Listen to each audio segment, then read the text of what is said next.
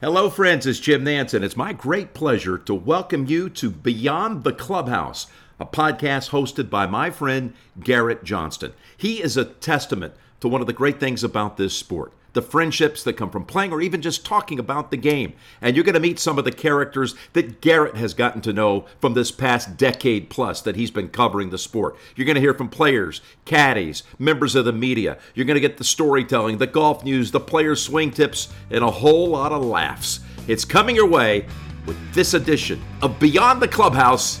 Here's Garrett. All right, what's going on, guys? The week of the Scottish Open the, at the Renaissance Club, the Genesis Scottish Open, the strongest field in DP World Tour history.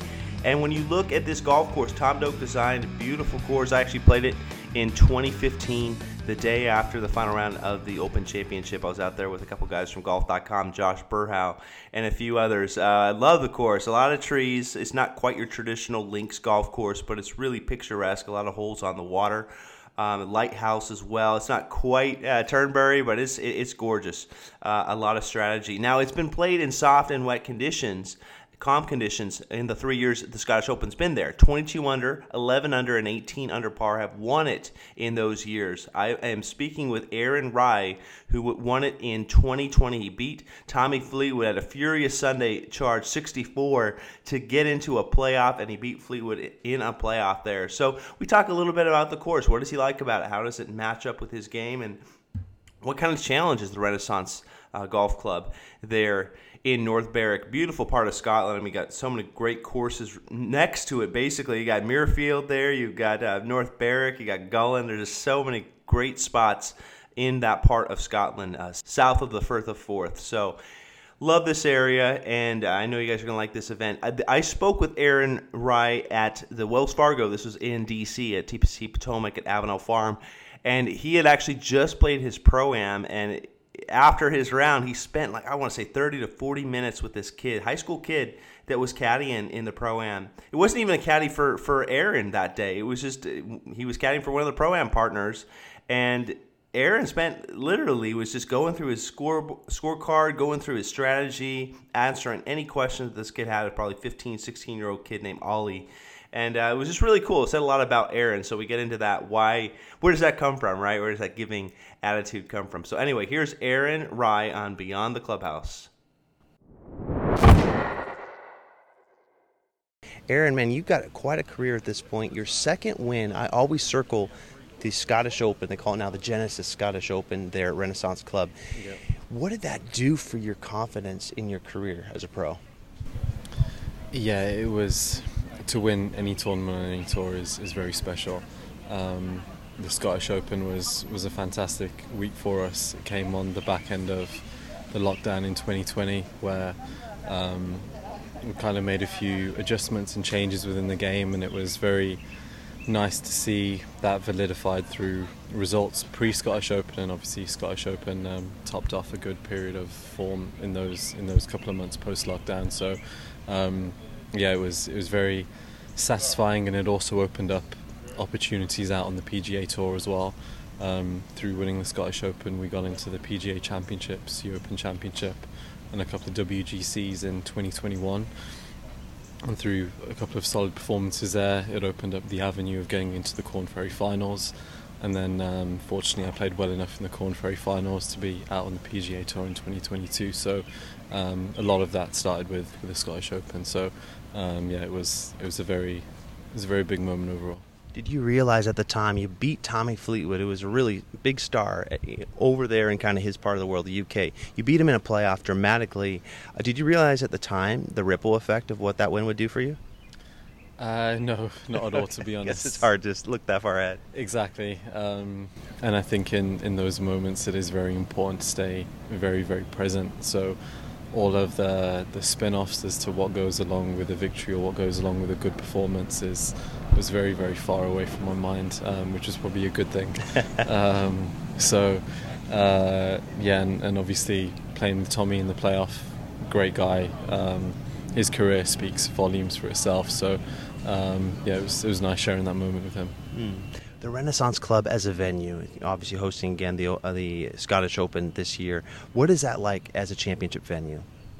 It's very good. I think this will be the fourth Scottish Open that's held at Renaissance. It's still a pretty new course, and they've made changes over the last three or four years to just keep improving it. Um, but in my opinion, it was it was great even from the beginning, and it is just getting better over time.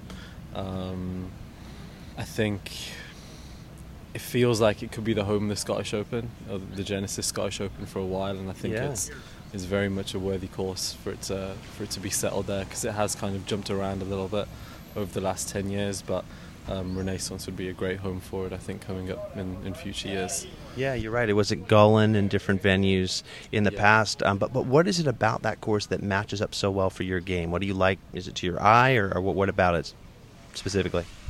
It's a good question. Um, I grew up in the UK, um, and we have very, very much mixed conditions over there. So, I think that style of golf generally is a bit more familiar to me, which which really helps.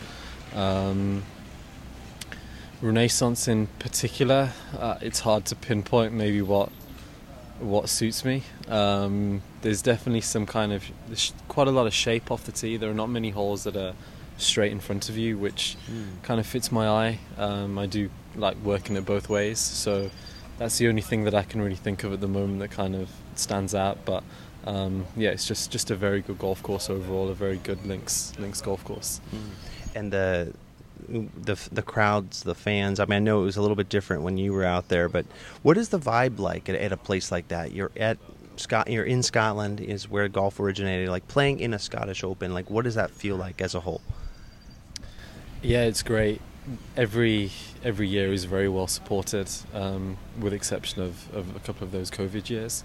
Um, they're they're also very they're very respectful for everyone. That they very rarely have a bias towards a UK player or a European player or an American player. They're very they're very appreciative just of golf in general and of the Mm. level of golf that they see. Um, so that's probably the biggest thing that stands out for me is that they're very very generous to everyone. Um, and they're some of some of the friendliest people you'll meet, and you're always made to feel very, very welcome there. So it's a privilege to play in front of in front of Scottish fans and in Scotland.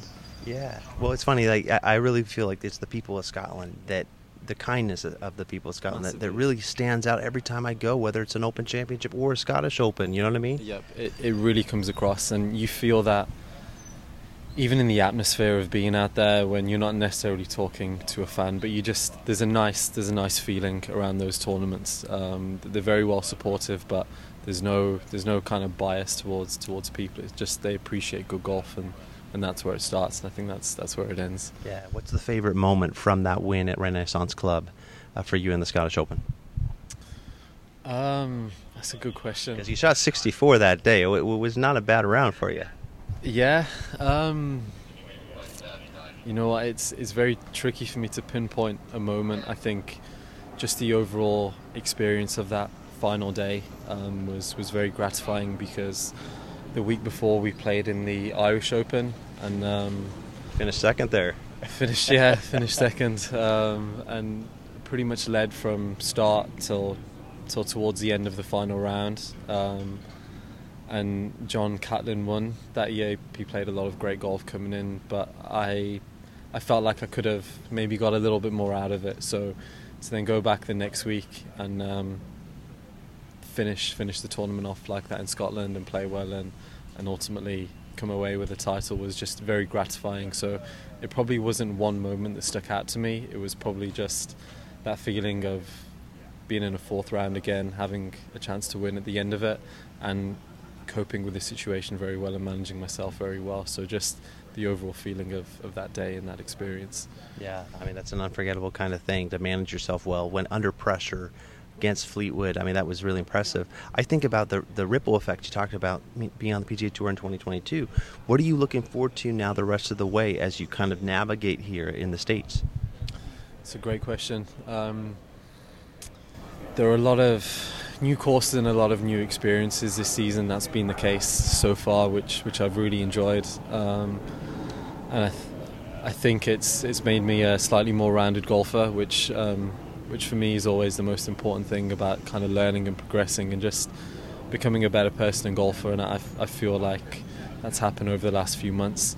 I think in the coming months to really just continue with, with what I'm currently doing and to try and apply some of the lessons and some of the things that I've seen in other players, maybe towards my own game, to try and just refine myself a little bit better, um, and just just see what what happens. Really, I'm I'm trying not to have too many expectations at the same time, and just um, yeah, just trying to focus on improving really, which um, yeah, which which has been good so far.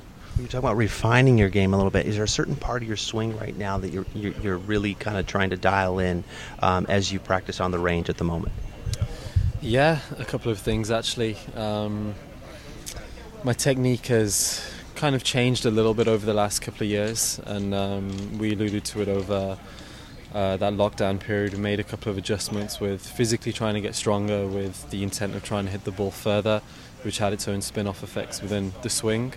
Um, and that proved very successful for a period of time, but I think my swing had changed over the last two years to a point where I kind of lost some of the strengths that, that were there before. So um, just trying to get back to a couple of those strengths, I guess, which which was based around accuracy, shaping the ball well, flighting the ball well, and um, so within the swing, just keeping it a bit more compact, a little bit more rotational with the body, and just a little bit more simple. Um, so those are kind of the main things that I've worked on for the last month, and hopefully I'll continue working on over the next few months. Right. Well, I know you talked about playing different venues. I, I know you're at Bay Hill this year. Uh, there's some great American courses out here. What, what is kind of the goal for the next couple years? Do you see yourself in the states mostly, or what's kind of your overall goal as what you want to be doing? Um, it's something that I haven't really thought about just yet. Um, I haven't really thought beyond this current season. Um, I'm in a very fortunate position to be playing out here almost full time this year, and um, we'll see what happens at the end of the year, which may then give me a choice as to whether I prioritise here or whether I still play in Europe. Um, so I'm not sure what that looks like at the moment, um, but I definitely envisage playing playing over, over here for definitely parts of the year and parts of future years ahead. So I'm not sure exactly what the answer is, but uh, it will definitely include the PGA Tour.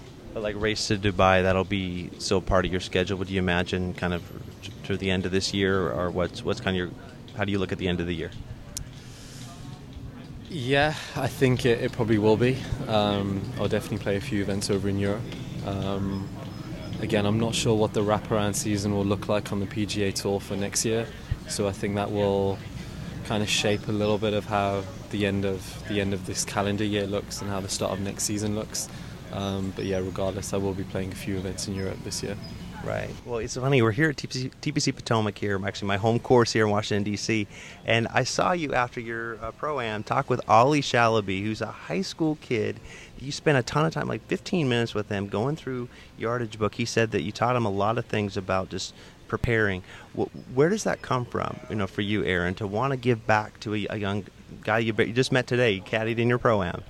Yeah. Um, I think it's it's very important for, for anyone if Ollie Ollie was great. Um, he asked me a couple of questions as we were walking around in those nine holes, and um, just asked me about strategy on on that final hole.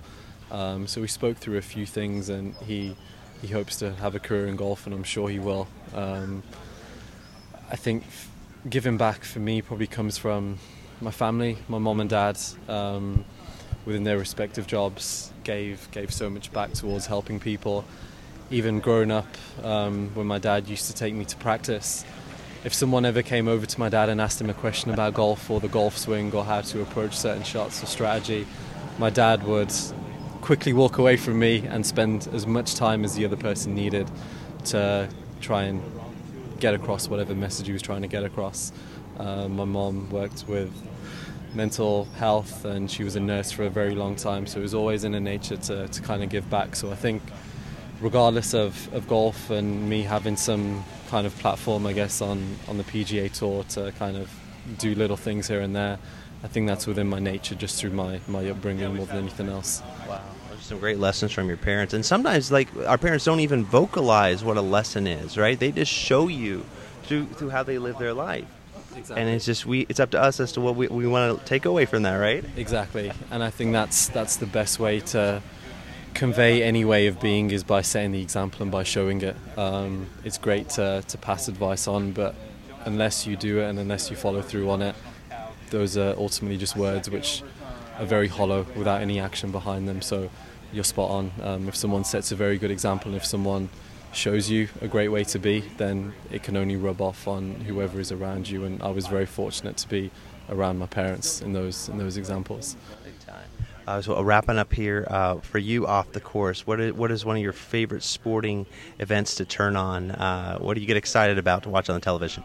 I, I, enjoy following the Premier League. Um, I've followed Manchester United since I was a very young kid. Um, it's it's quite a tough time for them at the moment, and I'm not actually watching as many games, which shows that I'm a bit of a, a bad supporter, I guess, right now. um, but I do enjoy watching them when I can. Um, unfortunately, I don't make it to many games anymore. Um, but yeah, I, I, do try and watch them on the TV. What's your favorite memory of going to a game in the past? You said you've been in there a few times, right? It was probably the first time I went there, which was um, actually linked to um, a little bit of a golf shoot when I was a very young kid. I was probably six years old. I didn't actually watch a game the first time I went there. They just showed me around Old Trafford, um, which which I thought was amazing. And I remember being in the box now and how the ground looked, and it, it was it was immense. Um, I, I, already started to support them at that age, but I think it was after that that I I kind of built up more of an affinity with the club. Some great stuff here from Aaron. I mean, this is a it's a cool part in your year. Looking forward to the rest of these next few months for you, man. Thank you very much. Thanks for having me. Cheers, man. Cheers, buddy.